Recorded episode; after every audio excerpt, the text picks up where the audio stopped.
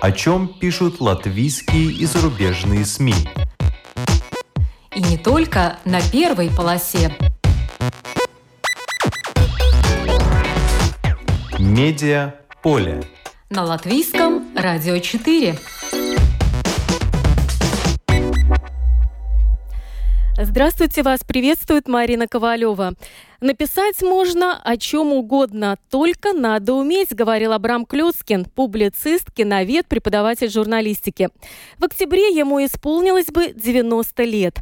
К этой дате издана книга «Абрам Склецкинс. Лайка бедро от меняс». Абрам Клюцкин в воспоминаниях современников.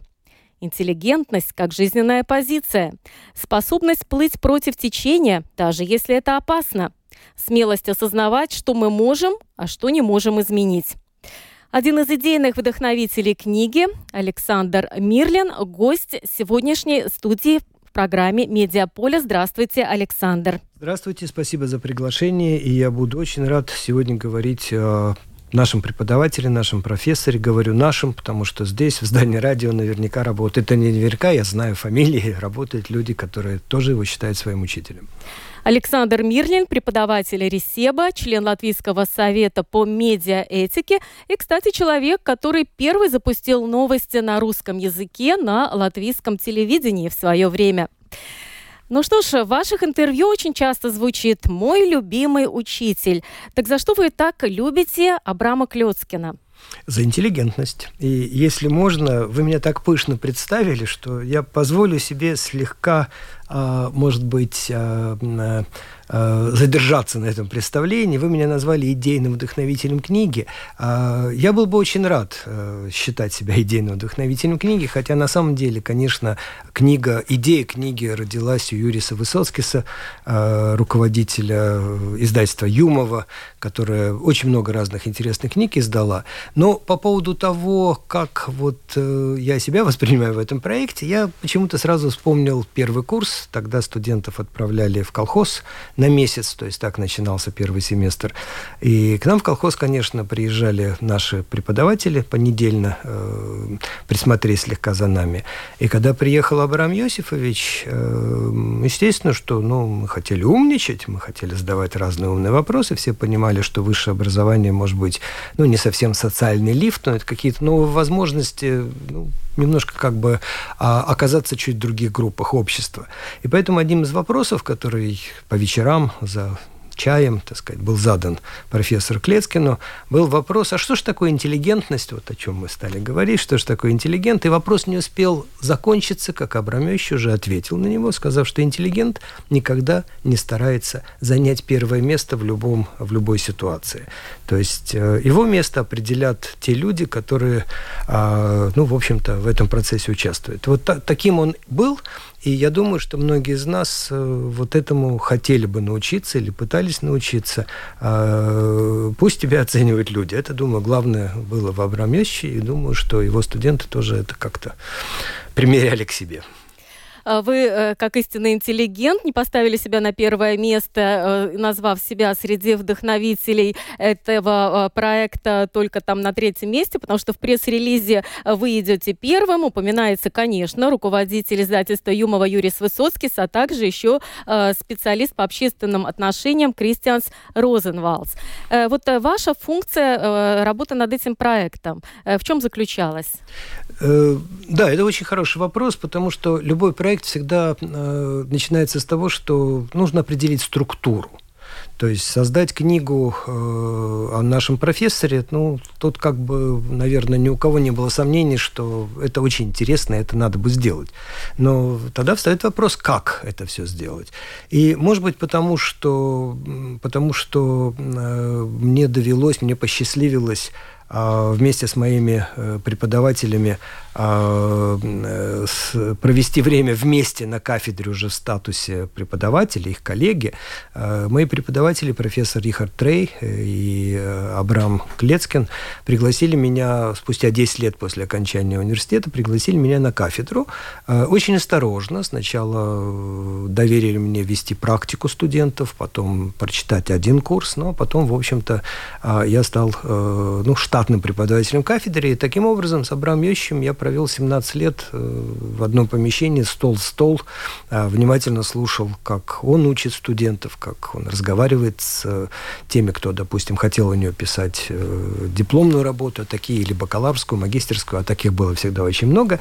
И можно предположить, что я, наверное, может быть, достаточно хорошо знал интересы людей, которые дружили, работали вместе с Клецкиным. И моя-то роль, конечно, была составить как бы список, разделив его по темам. Да? То есть темы, они в книге, мы только что перед передачей об этом говорили, да, то есть темы, они более-менее э, структурированы. И, в общем-то, ну, вы понимаете, что преподаватель, которого студенты любили, э, но, э, понятие однокурсника, оно, конечно, всегда распространялось на, на тех также, с которыми ты просто вместе учился, там, годом младше, годом старше и так далее. В итоге, получается, поступив на первый курс, ты знал всех до пятого, а когда ты был на пятом, ты знал всех до первого, то есть, ну, где-то порядка там 7-8-10 лет э, выпускники э, нашей кафедры журналистики на улице Висволжу, они, в общем-то, все друг с другом знакомы, профессионально потом продолжали как-то э, вместе работать, и поэтому, поэтому, в общем-то, моя роль была в том, чтобы составить список, который большой степени стал вот оглавлением книги Э, где, где, где, где очень разные люди, конечно, да, и э, начиная от премьера Андреса Берзинша, ну, извините, что я сказал начиная, да, я просто хотел сказать, что включая премьера Андреса Берзинша, одного из лучших, на мой взгляд, премьера, и многими-многими учениками, э, между прочим, даже теми студентами, которые, э, которые учились в первый год, это 72-73, когда Абрамевич из газеты «Падум Яунатне», э, где он был э, ответственным секретарем, перешел э, на работу полностью в Латвийский университет на программу журналистика. То есть тематически, насколько я понимаю, книга разделена на четыре части, потому что вы э, решили выделить вот так бы, как сказать, четыре ипостаси э, Абрама Клецкина. Это сколотайс, это учитель, это кинозинатнекс, киновед, это политикис, политик и эбрейс, еврей. То есть правильно ли я понимаю, что э, каждый, например, если Андрей Берзнес, что он говорил о Клецкине только как о политике, или кто-то, если из еврейской общины, только о том, что он сделал для еврейской общины, а журналисты только рассказывали о нем, например, как о педагоге, или нет? Или все-таки э, не была так узко поставлена задача перед каждым, кто оставил свои воспоминания об Абраме Клецкине? Ну да, профессионально это очень точно вы видите ситуацию. То есть профессионально это, конечно, всегда вызов. То есть если книга делится структурно на разные э, этапы жизни или ипостаси жизни, то как же теперь быть-то? Да? То есть каждому говорит только о том, что он как бы вместе с профессором делал, э, переживал, или все все-таки какие-то, ну, не знаю, там, человеческие детали. И, к счастью, все, кто собраны под обложкой этой книги, ну, люди с большим опытом, в общем-то, в работе со словом, каждый нашел абсолютно правильное решение, то есть, рассказывая какой-то, о каком-то вот одном из этих четырех направлений, э, каждый, конечно, во всем этом видел и, и, и другие аспекты, да. А если с учениками, э, со студентами профессора Клецкина э, все более-менее, ну, в общем-то, понятно, да, мы встречались в аудиториях, э, лекции. У Абрама еще был очень тихий голос. С годами, пережив две операции, э, в общем-то, в больших аудиториях в последние годы преподавания он вообще микрофоном пользовался, потому что услышать его было очень трудно. Но и даже тогда, когда я учился, а, а это, собственно говоря, я поступил э, в год, когда Абрам еще уже третий год преподавал. Да, то есть, даже тогда у него был очень тихий голос, и я думаю, что вот это многие из э, э, тех, кто в разделе студенты, а многие отмечают, что вот этим тихим, завораживающим голосом э, профессор добивался такого внимания к каждому своему слову, что прямо, ну, какая-то мистика проглядывалась. Но деление по направлениям не столько, может быть, э, связано с тем, как э, участники описывают, э, э, в общем-то, этого выдающегося человека. Это связано еще и с той многогранностью э, жизни Абрамовича. Мы, к сожалению, не могли уже, конечно, а, никого э, Э, включить как соавтор в эту книгу из того периода, который связан с довольно, ну, в общем-то, на мой взгляд, уникальной, выдающейся газетой «Подум Яунатне». В Латвии выходило две газеты «Подум Яунатне» на латышском языке и «Советская молодежь» на русском. Советская молодежь, ну, в общем-то, в годы перестройки Атмады вообще отметилась тиражами в 750 тысяч, то есть небывалые тиражи, таких никогда больше не будет. Но Яунатне в периоды оттепели, конечно, а это те годы, когда там работал профессор Трей, когда там он был главным редактором, когда работал профессор Клецкин, он был ответственным секретарем Майга Лейта, доцент Лейта, тоже наш любимый преподаватель. А эта газета в 60-е годы, ну, в годы оттепели так называемой, она, конечно, очень много интересных вещей делала, но об этом периоде, об его э, работе в журналистике э, у нас, конечно, ну, в общем-то, нет было уже возможностей. Это, кстати, знак тому, что все, что не сделано вовремя, потом уже невозможно сделать. Нет этих людей. А со студентами все более-менее понятно. То есть мы учились, он для нас был любимым преподавателем, многому научил. А про кино, ну, в общем-то, мало кому известно, что... Ну, я нехорошо сказал, мало кому известно, но на самом деле фильм «Легко ли быть молодым», который тогдашнем, э, в тогдашнем Советском Союзе посмотрело, по-моему, 24 миллиона или что-то вроде этого, э, который был успешно показан э, за рубежом, который стал событием вообще в кинематографе, который связан, естественно, с Юрисом Подниксом, как режиссером, но с авторами были два человека, Абрам Клецкин и Евгений Марголин, который тогда работал на кинохронике, но мне довелось с Марголиным встретиться еще в газете «Советская молодежь», где я работал. И это просто ну, очень интересный период, о котором многие люди в этой книге говорят. Выдающиеся режиссеры Ивар Селецкий говорит. Ну, то есть там надо книгу видеть. Да. А период, э, э, период по-моему, 25 лет это продолжалось. А Абрамович вместе с Миком Савиской и с Иваром Селецким а, был создателем и душою э, Ромалда Пиперсова надо бы еще упомянуть, да, и Э, э, существовал такой международный симпозиум документального кино, Мелужский симпозиум его иногда называют, который, ну, каждый там, в общем-то, каждый раз собирались, ну, цвет, наверное, европейского документального кино, и трудно себе представить, что в те времена в Советском Союзе такое было возможно, но это факт. До сих пор э, некоторые симпозиумы заканчивались тем, что удавалось издать доклады, которые там звучали. Доклад Клецкина на таких симпозиумах Союзе всегда был ну, очень, очень важным, очень главным. И, конечно, этот раздел книги, он чрезвычайно интересен, потому что это рассказ не только о Клецкине, но это рассказ о так называемой Рижской школе э, документального кино. В этой книге есть э, интервью э, Эгила Зирниса, э, э, еженедельное издание ССДН, Э, Зернис вообще журналист от Бога, а здесь, конечно, интервьюируя Клецкина, ну, я думаю, ему самому было интересно. И Зернис э, придумал заголовок э, совершенно эпический, я скажу так. «А «Человек, который назвал который придумал имя для рижской документальной школы. Да? И это название доку поэтическое документальное кино, где, в общем-то, все кадры документальные, но их э, а, э, их, э, их э, с помощью монтажа удается добиться того, что это еще и поэтические образы. Да? То есть можно назвать много фильмов, которые сегодня, наверное, людям ничего не скажут.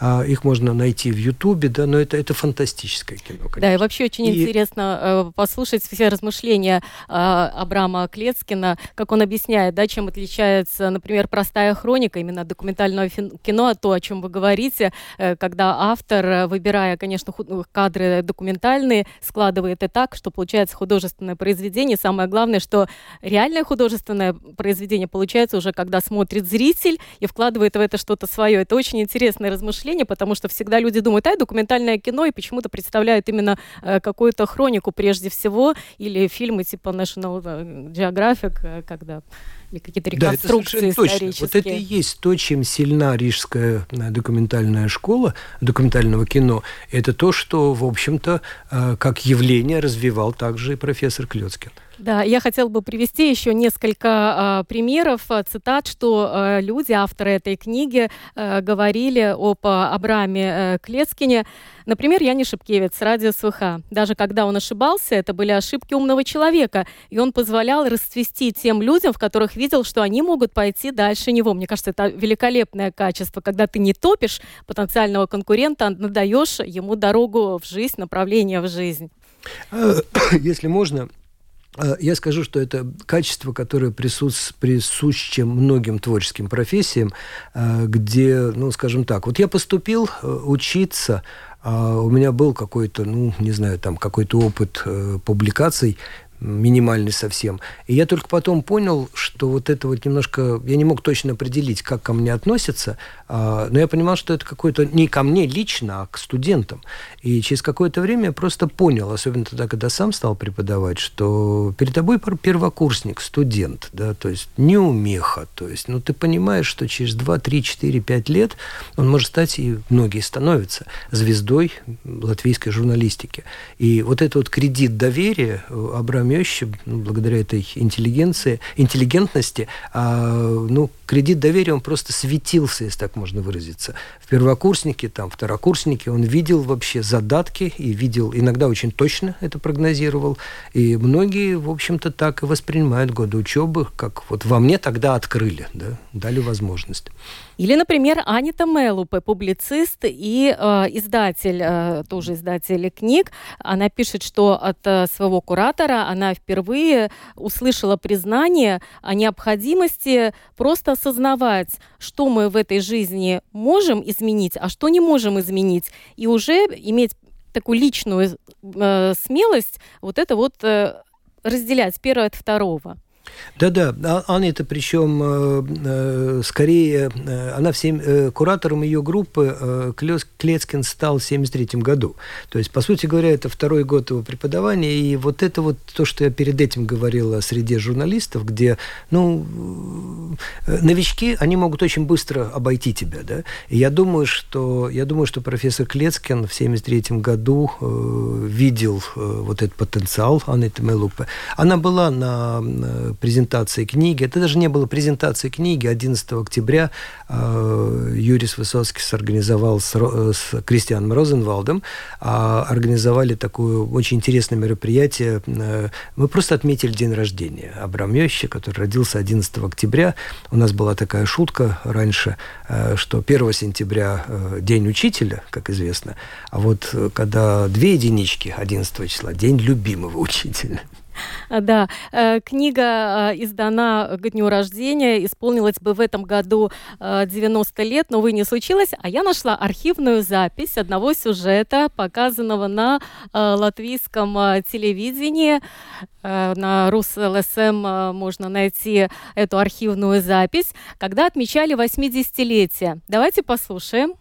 Это Четыре тысячи выпускников Латвийского университета могут назвать себя его студентами. Именно он давал первые уроки мастерства многим, кто сейчас являются самыми известными журналистами страны. Абраму Клёцкину сегодня исполнилось 80 лет.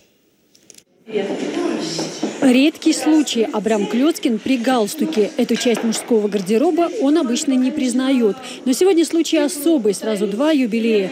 80 лет со дня рождения и 40 лет с начала работы в качестве преподавателя ЛУ.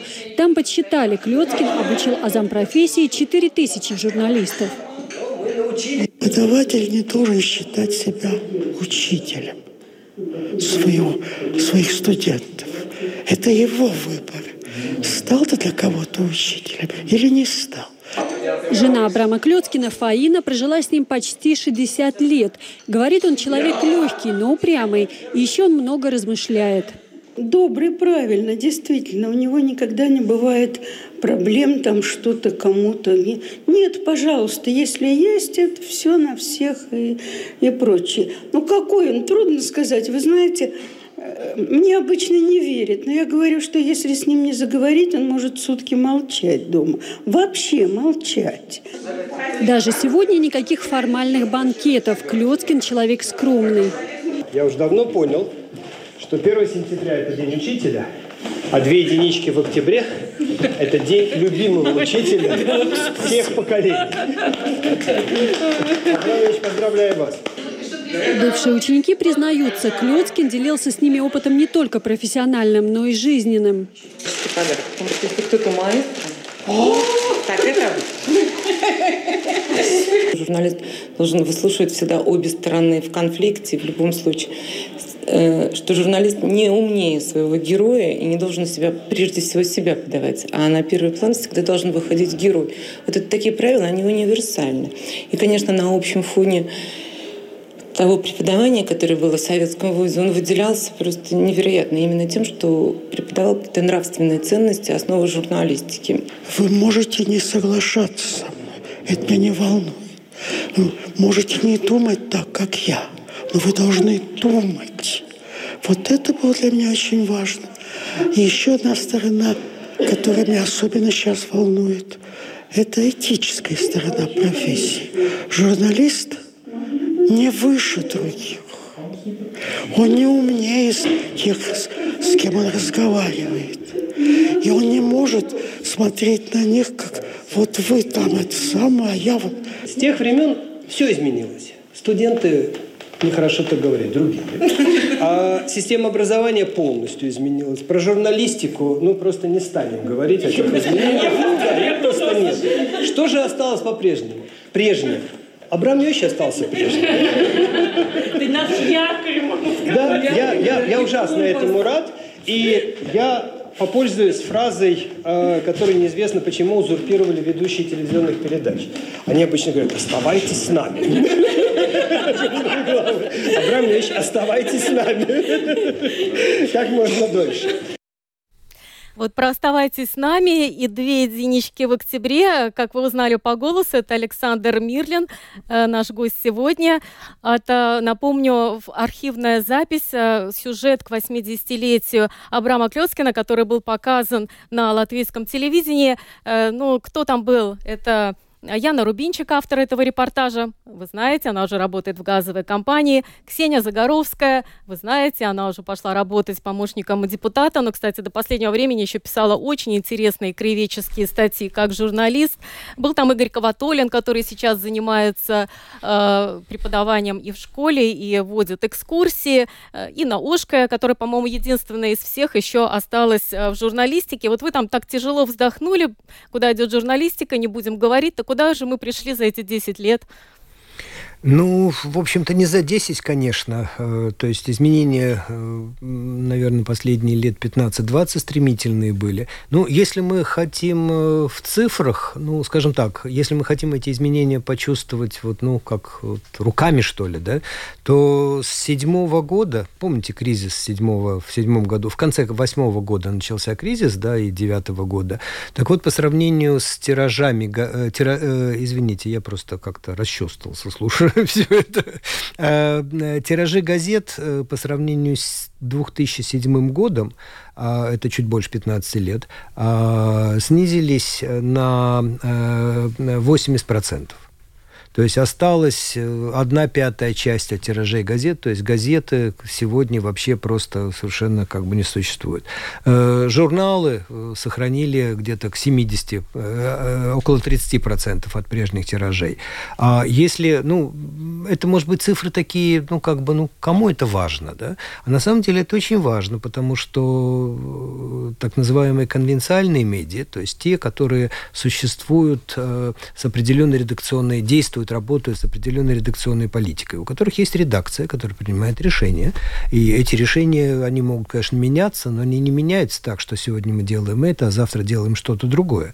А, есть такое понятие конвент или договор с пользователем, читателем. Да? То есть, э, если я пользуюсь каким-то средством э, массовой информации, то я предполагаю, что там будет мне предлагаться определенный продукт. Да? Если сравнить с другими областями жизни, то есть, ну, это что-то вроде этого продукта, который вместо сметаны, да, э, изделие, да, то есть сметанообразное изделие. Так вот, я знаю, что если я покупаю сметану определенного производителя и покупаю в определенном магазине, то я получаю тот продукт, который я хотел бы. А, так вот, сегодня эти э, э, традиционные средства массовой информации а, являются важными или, скажем, только 50 6% но из жителей Латвии э, получают информацию из конвенциальных средств массовой информации. Остальные пользуются, ну, так называемыми онлайновыми платформами, то есть Facebook и Twitter, а еще про TikTok я уж хочу и промолчать просто.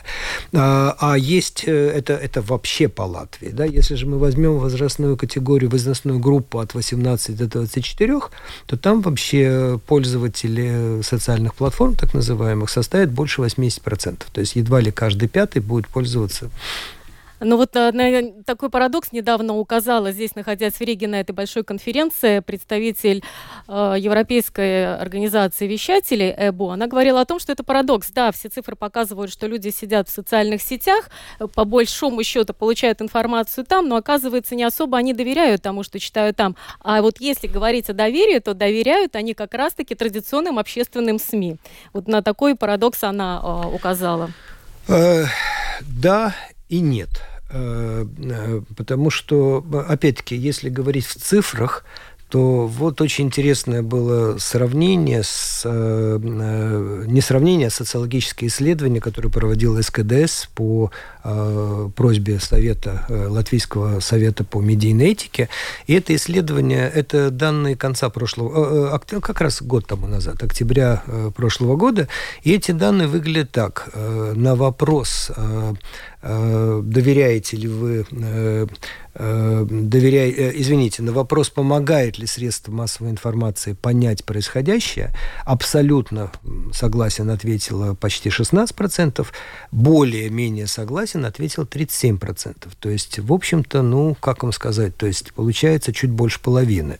А, и интересно, что сравнивая это, это исследование проводилось, когда начался COVID, и когда это вот доверие стало, в общем-то, сильно шатать из одной стороны в другую, разница минимальная. То есть там разница в процент, полтора, не больше. А что касается вот этого вот доверия как такового, а, то надо сказать, что, опять-таки, те же самые данные из того же исследования 22 года, а, э, интересно э, оценка, понимаете, доверяя и не доверяя, это как бы так, да, то есть очень э, оценочно, да. А если задать вопрос, считаете ли вы информацию в средствах массовой информации, не в социальных сетях, а в конвенционных, объективной, и считаете ли вы, что она соответствует реальной действительности, то есть действительность правильно отражается, то вообще-то разница убийственная если мы про Латвию говорим. Слово убийственно, конечно, не надо бы с точки зрения этики использовать э, в эфире радио, потому что это оценка. Но сравните, в 2019 году 54% считало, что медиа объективны и отражают реальную действительность, а в 2022 году только 37%. То есть э, падение достаточно драматичное. А чем вы, как специалист, можете объяснить это, наблюдая за происходящим, в общем-то, со стороны? А, возможно, что объяснение надо искать, опять-таки, понимаете, надо верить фактам. Да? То есть э, ощущения, они в журналистике могут сильно мешать. Да? А факты, они, в общем-то, наверное, просты. Происходит радикализация мнений. И опять-таки сошлюсь на ожидания э, читателей, слушателей, ну, пользователей средств массовой информации. Опять-таки данные из исследований э, социологического опроса говорят, что отвечая на вопрос, э, надо ли э, в сюжетах, публикациях отражать различные мнения, даже если, причем очень важна вторая часть вопроса, даже если какой-то части общества эти мнения могут быть ну, неприемлемыми. А ответ на этот вопрос, это очень важный вопрос, надо ли отражать другие точки зрения, даже если точки зрения абсолютно неприемлемые. Ответ полностью с этим согласен 42 с лишним процента, более-менее, ну, скорее согласен, так обычно социологи формулируют вопрос, 44 процента, и только 6 процентов говорит, что скорее не согласен, и ничтожных 1,3 процента говорит, что полностью не согласен. А как только, ну, понимаете, в мире происходят такие события, что радикализация мнений, ну, просто неизбежна. И я думаю, что вот именно с этим связано это падение доверия. Да, потому что есть основополагающие принципы, принципы, установки редакторские э, по поводу вот этого разнообразия мнений. Есть установка, что мы заняли, э, естественно, позицию демократического государства, но в результате, э, возможно, конечно, нет этого полного обширного спектра мнений. Так всегда бывает в критические моменты, в кризисные моменты. Но вот интересно, что в годы Атмады, когда, в общем-то, общество выходило из этого состояния, единственное правильное мнение, да, вот это вот еще слово на русском, даудзвейдиба, да, ведокль даудзвейдиба. Многообразие мнений. Многообразие мнений, э, оно, ну, в общем-то, просто зашкаливало, да. Но, вы знаете, вот очень интересно, чтобы, э, чтобы вот совершенно, по-моему, вот вчера, позавчера, несколько дней тому назад, э, нет, на той неделе это появилось в английской версии, и совсем недавно появилось в русской версии. На BBC появилась публикация авторская, Э, то есть это ну, статья журналиста, а, которая называется так «Почему BBC, рассказывая о Хамас, не использует слово террористы?» И, в общем-то, постановка вопроса кажется сначала не совсем понятной. Да? То есть э, эта организация признана во всем мире террористической. Да? Почему же BBC не называет их террористами? И немножко, на мой взгляд, сложновато, но они исходят, то есть а BBC как радиовещательная корпорация все-таки ну, таким определенным стандартом, флагманом считается у них, и они исходят из того, что слушатели BBC, получая информацию, сами делают вывод, и что когда они публикуют мнение, высказывания людей, э, если кто-то говорит, они террористы, то они это оставляют, а вот сами называть их террористами, они не хотели бы, потому что таким образом они могут, на мой взгляд, слегка как бы парспила это, да, то есть слегка, может быть, э, переборщили с этим, да, но поэтому, видимо, и появилась эта объясняющая статья. К чему мы все это ведем? К тому, что веду э, э, разнообразие мнений – это один из основных принципов этического кодекса э, Латвийского совета по медийной этике. И несоблюдение этого, э, ну, скажем так, положения кодекса, оно, в общем-то, ну, пару раз рассматривалось и каждый раз э, признавалось нарушением этического кодекса. Э, слушатель, читатель имеет право э, получить представление о ситуации из очень разных источников. И тут хорошо процитировать Кристиана Розенвалца, одного из авторов книги, о которой мы сегодня говорим. Это книга Абрама Клёцкин в воспоминаниях современников. Вот он пишет так, что Абрам не боялся говорить правду даже тогда, когда можно было предусмотреть, что за это его назовут жидовским масоном, э, кремлевской кукушкой или продавшимся э, латышским националистом. Это Кристиан Розенвалс об Абраме э, Клёцкине. Давайте послушаем еще одну архивную запись. Это уже была в скорбный день, 23 августа 2021 э, года, когда Абрам э, Клёцкин ушел из этой жизни. Конечно, эту дату отметили и на латвийском радио. было интервью с Маритой Зитмане. Это ассоциированный профессор Латвийского университета. Она тоже занимается вопросами коммуникации. Это уже специалист более, так скажем, молодого поколения. Очень интересно послушать э, что она говорила об Абраме Клёцкине именно как в начале о педагоге, а потом уже о э, своем коллеге по университету. Man ir bijis tas gods, ka būt gan Ābrama studentei, gan vēlāk arī, arī kolēģei. Um, nenoliedzami Ābrams bija uh, studentu iemīļotākais pasniedzējs gadu desmitiem bez pārspīlējuma. Viņa lekcijas ir veidojušas daudzas mēdīju un kultūras personības. Es pat teiktu, vairākas paudzes mēdīju un kultūras personības ir augušas viņa, viņa lekcijās, veidojušās viņa lekcijās. Jā, var izmantot tādu izteicienu. Es teiktu, ka Ābrams bija pasniedzējs no dieva.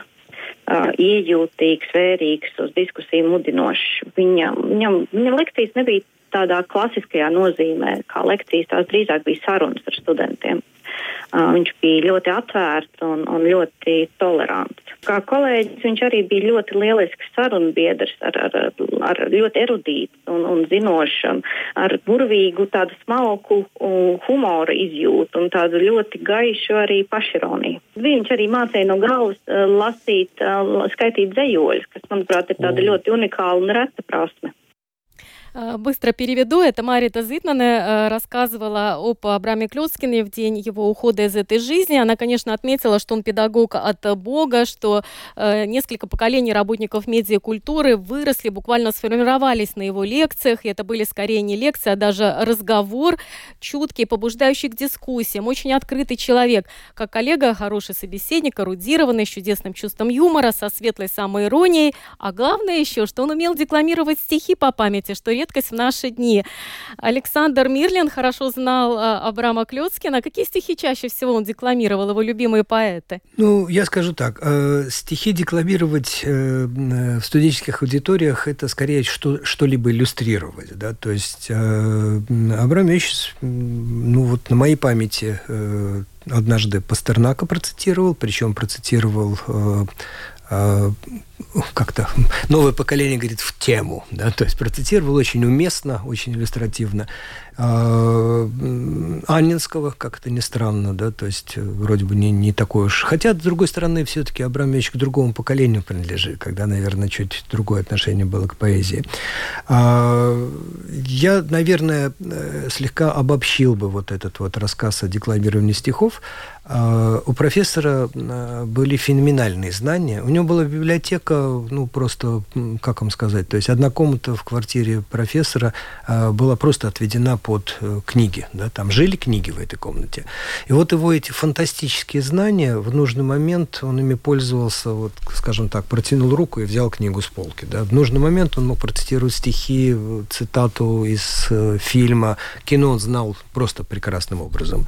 И э, в этом смысле, в этом смысле, э, наверное, профессор Клецкин был э, пример того, как эрудированный человек э, умело использовать свои знания для того, чтобы обосновать какую-то позицию или какое-то явление. И э, надо, конечно, упомянуть э, Абрама Клецкина как э, политика. Цитата Тали Валдес Маргевич, кинорежиссер, сценарист, писатель. Советские времена требовали быть готовым к демократии, прежде всего в плане взглядов. Я бы не сказал, что у латышей не хватало мыслителей, но они зачастую боялись быть откровенными или открытыми из-за всего того негатива, который пережили. Абрам, будучи евреем с обширными связями за пределами Латвии, представлял еврейское демократическое мышление, которое уже закрепилось в мире. Вместе с тем он не пробивал головой стену, а умел дипломатичным, позитивным образом защищать взгляды, которые могли не понравиться правящей власти.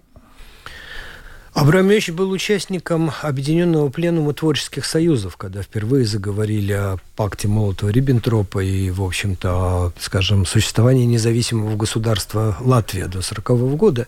И на этом э, мероприятии с э, профессором Клецкиным э, обсуждал возможность говорить о пакте Молотова-Риббентропа другой политик Маврик Волсон. И я знаю эту историю от самого профессора. А, можно сказать, что совет, как же поступить, да, в каком-то смысле, наверное, а, повлиял на решение Маврика. Если вы помните эту историю, а, Маврик Вольсон, профессор Академии художеств, на пленуме, Объединенном пленуме творческих союзов впервые заявил о том, что впервые в Латвии, наверное, в Советском Союзе, о том, что раздел Восточной Европы, Польши, Латвии, Литвы Эстонии произошел по, так сказать, заранее прописанному э, в протоколах к пакту Молотова-Риббентропа. И он сидел с атласом географическим, изданным за год до э, присоединения Латвии к Советскому Союзу, а, в этой аудитории держал этот атлас в руке. То есть это исторические кадры, которые тоже можно найти в Ютубе, наверное, еще где-то.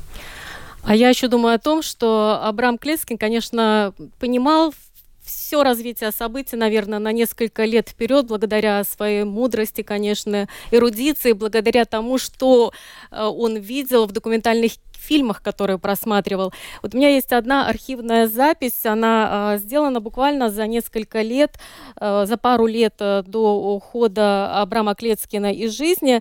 Это Ардок Фест, э, фестиваль документального кино. Тогда уже Манский впал э, в немилость и проводил этот фестиваль здесь у нас в Риге. Это, по-моему, 2019 год.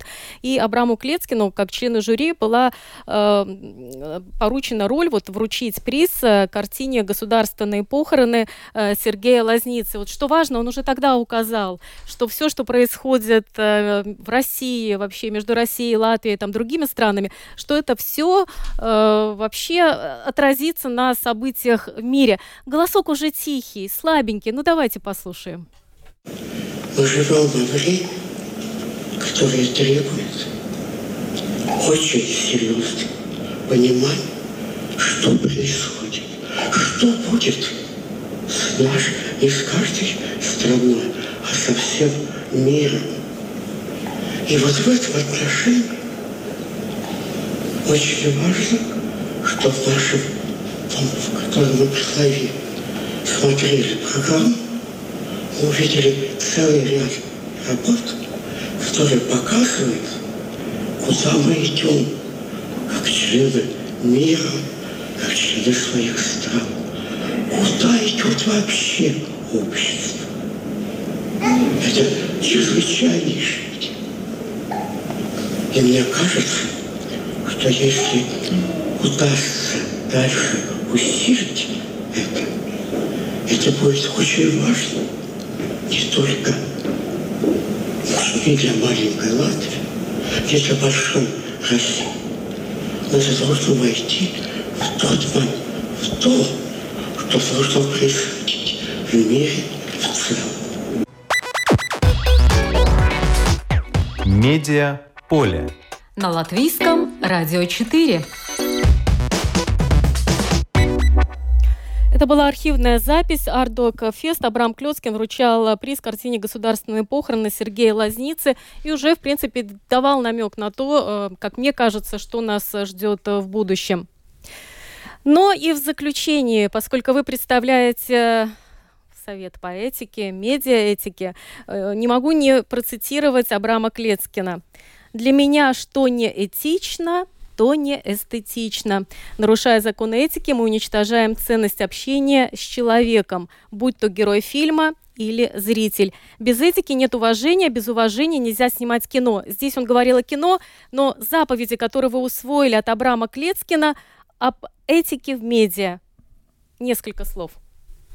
А, ну, я думаю, что точнее не скажешь. А, э, этика в журналистике, в кино, в не знаю, в театральном искусстве, в писательстве, возможно, в литературе, это действительно э, фактор уважения или, извините, отсутствие этики, фактор неуважения к пользователю. Потому что если э, автор этичен, если медиа, ну, редакция этична, то это означает, что читатель получает э, такую же информацию, которую журналист хотел бы, э, ну, скажем так, получить. То есть, вы знаете, как э, производители продуктов говорят, говорят, да, мы вам предлагаем то же, что едят наши дети, да, то есть вот это, видимо, и есть этот принцип. Абрамович никогда не говорил, то есть он не читал, есть отдельный курс э, во всех почти программах коммуникации, медийная этика или как-то по-другому может называться. Абрамович этот курс не читал, но будущее, это опять-таки, я думаю, что этика – это все-таки а, один из компонентов интеллигентности интеллигентности. То есть, будучи чрезвычайно интеллигентным человеком, э, он и в своем поведении, и в своем отношении к студентам, и в своих, ну, боюсь использовать слово заповеди, но в том, чему он учил студентов, э, конечно, этика как принцип, э, основополагающий принцип поведения, конечно, были, ну, в общем-то, высечены в камне. Ну что ж, э, спасибо. Это был Александр Мирлин, преподаватель Ресеба, член Латвийского совета по медиаэтике, один из трех вдохновителей э, создания книги к 90-летию Абрама Клецкина, которая называется «Абрам Клецкин. Воспоминаниях современников». Эта книга, как надеемся, скоро появится уже э, на полках наших магазинов. Спасибо вам.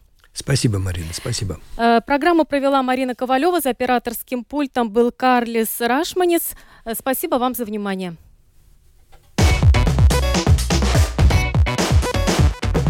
О чем пишут латвийские и зарубежные СМИ? И не только на первой полосе. Медиа поле. На латвийском радио 4.